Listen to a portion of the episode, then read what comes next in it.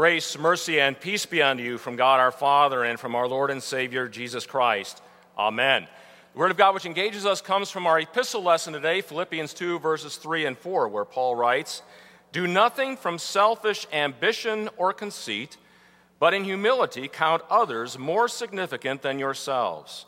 Let each of you look not only to his own interests, but also to the interests of others. Thus far, the text. Please be seated. Dear friends in Christ, Leonard Bernstein, the world renowned composer and former conductor of the New York Philharmonic Orchestra, was once asked the question What is the most difficult instrument to get into the orchestra? His response The second fiddle.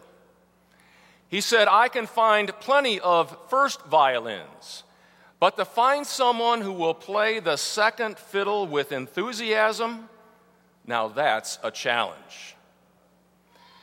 Playing second fiddle in life can be a bit of a challenge for us at times as well, can it not?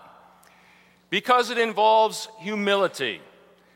Humility described by St. Paul in our epistle lesson for today as counting others more significant than ourselves as looking not only to our own interests, but to the interests of others as well.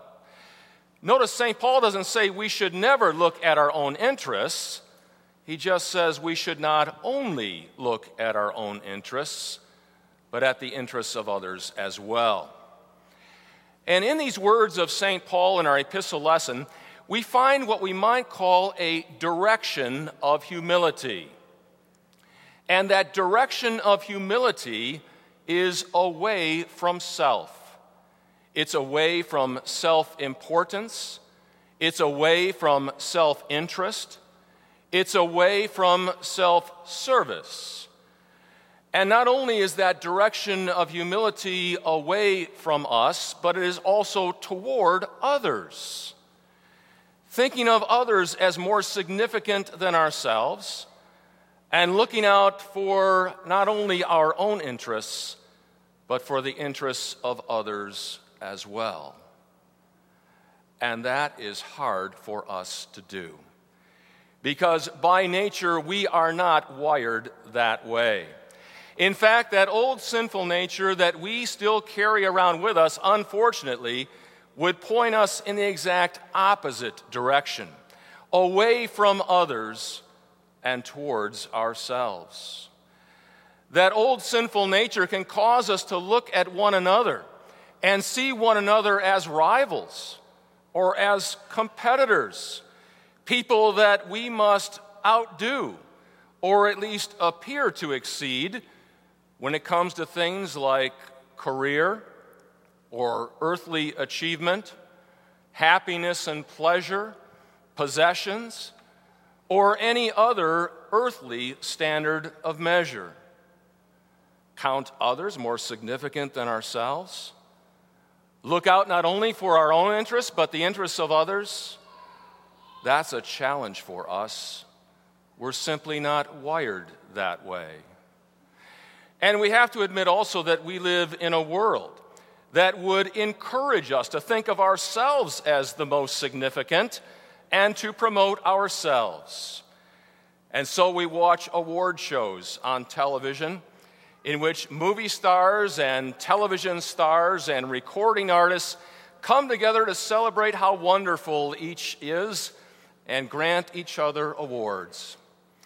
And we have to chuckle that we even have a phone called an iPhone, upon which we can take pictures of ourselves and post them for the world to see we have to admit that even the world would cause us to think of ourselves as the most significant and look after our own needs and promote ourselves. And we have to admit, it feels mighty good at times when our ego is stroked. It feels mighty good when we're compared to others and judged to be superior to them. It feels mighty good when this direction of sin points back to us. But in contrast, we have the example of our Lord and Savior, Jesus Christ.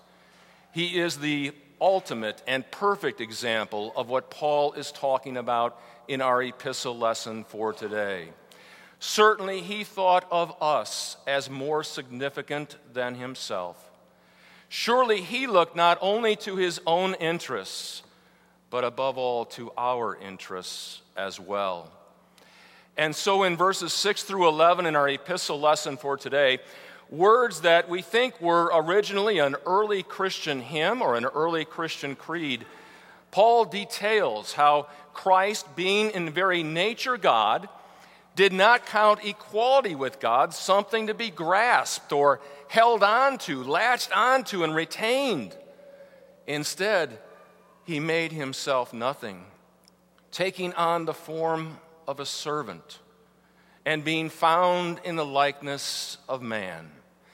This same Jesus Christ, who is fully God with all the power and all the glory of God, voluntarily for us temporarily set aside the full use of that divine power and glory and made himself weak, made himself vulnerable, subjected himself to some of the limits of his own creation so that he would hunger, he would thirst, he would suffer, and he would weep. Things he had never experienced in all of eternity but he experiences them here with us and for us.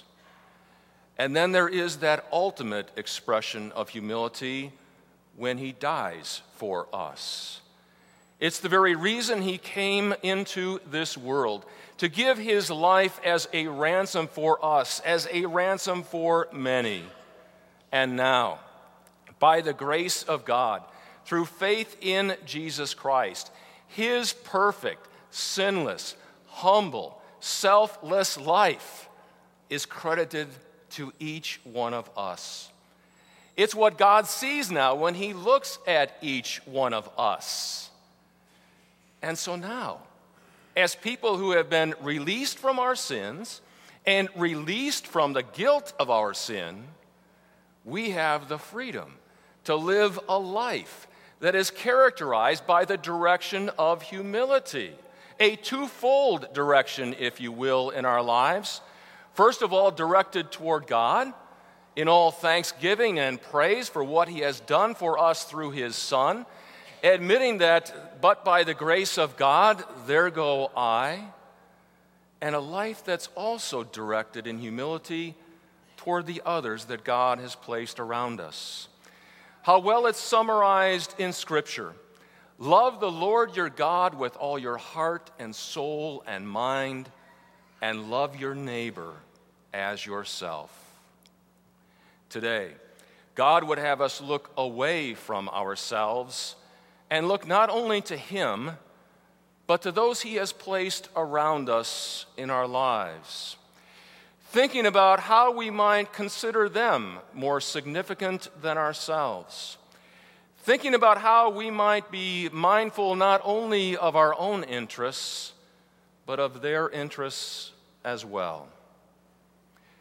And for those of us here this morning, we don't have to look very far. We can start in our own homes.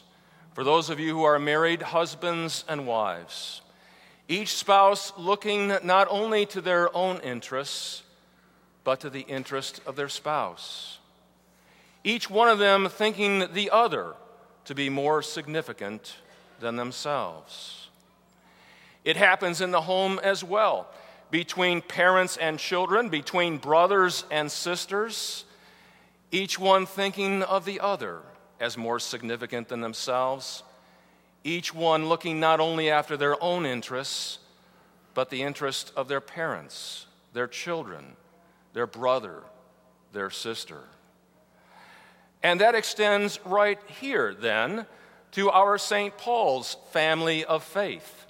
As we gather each and every week, not only to receive the gifts of God through word and sacrament, but to pray for one another, to help one another bear the burdens of life, to offer a word of encouragement, a word of comfort at times, to make those burdens a bit lighter for one another to carry, or to offer a word of joy and happiness, rejoicing with one another as blessings have been received. So many of you sitting here today are so very good at doing just that. Living a humble, selfless life with one another. Counting others to be more significant than yourself. And looking not only at your own needs, but the needs of others. And no doubt many of you sitting here today know firsthand what it is to be on the receiving end of that kind of humble service by your brothers and sisters in Christ right here. As pastors, it's such a wonderful thing to behold, but it's even a more wonderful thing to experience firsthand in our lives.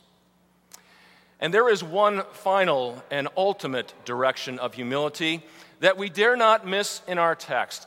That direction is upward. As St. Paul recounts for us how the Father highly exalted Christ, giving him the name that is above every name, that at the name of Jesus every knee shall bow in heaven and on earth and under the earth, and every tongue confess that Jesus Christ is Lord to the glory of God the Father. And this morning, we give thanks that just as the Father exalted Christ, so also through Christ he shall exalt each and every one of us.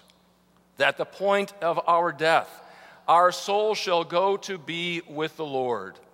And then on the day of Christ's return, our bodies shall be raised, no longer bodies that are tainted with the effects of sin.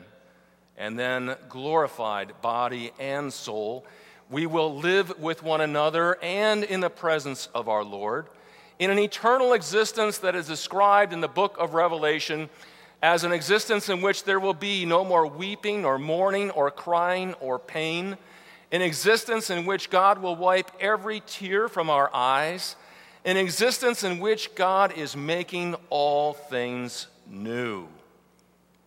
Just as the Father exalted Christ, so through Christ, will he exalt each and every one of us.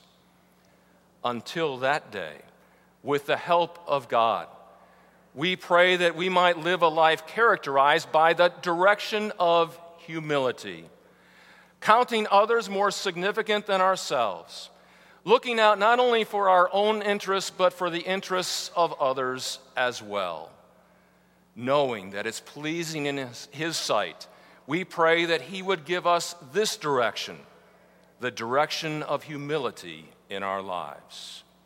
Amen. And now may the peace of God that passes all understanding guard our hearts and our minds in this one true faith unto life everlasting. Amen. We now confess the Christian faith in the words of the Nicene Creed. Please stand.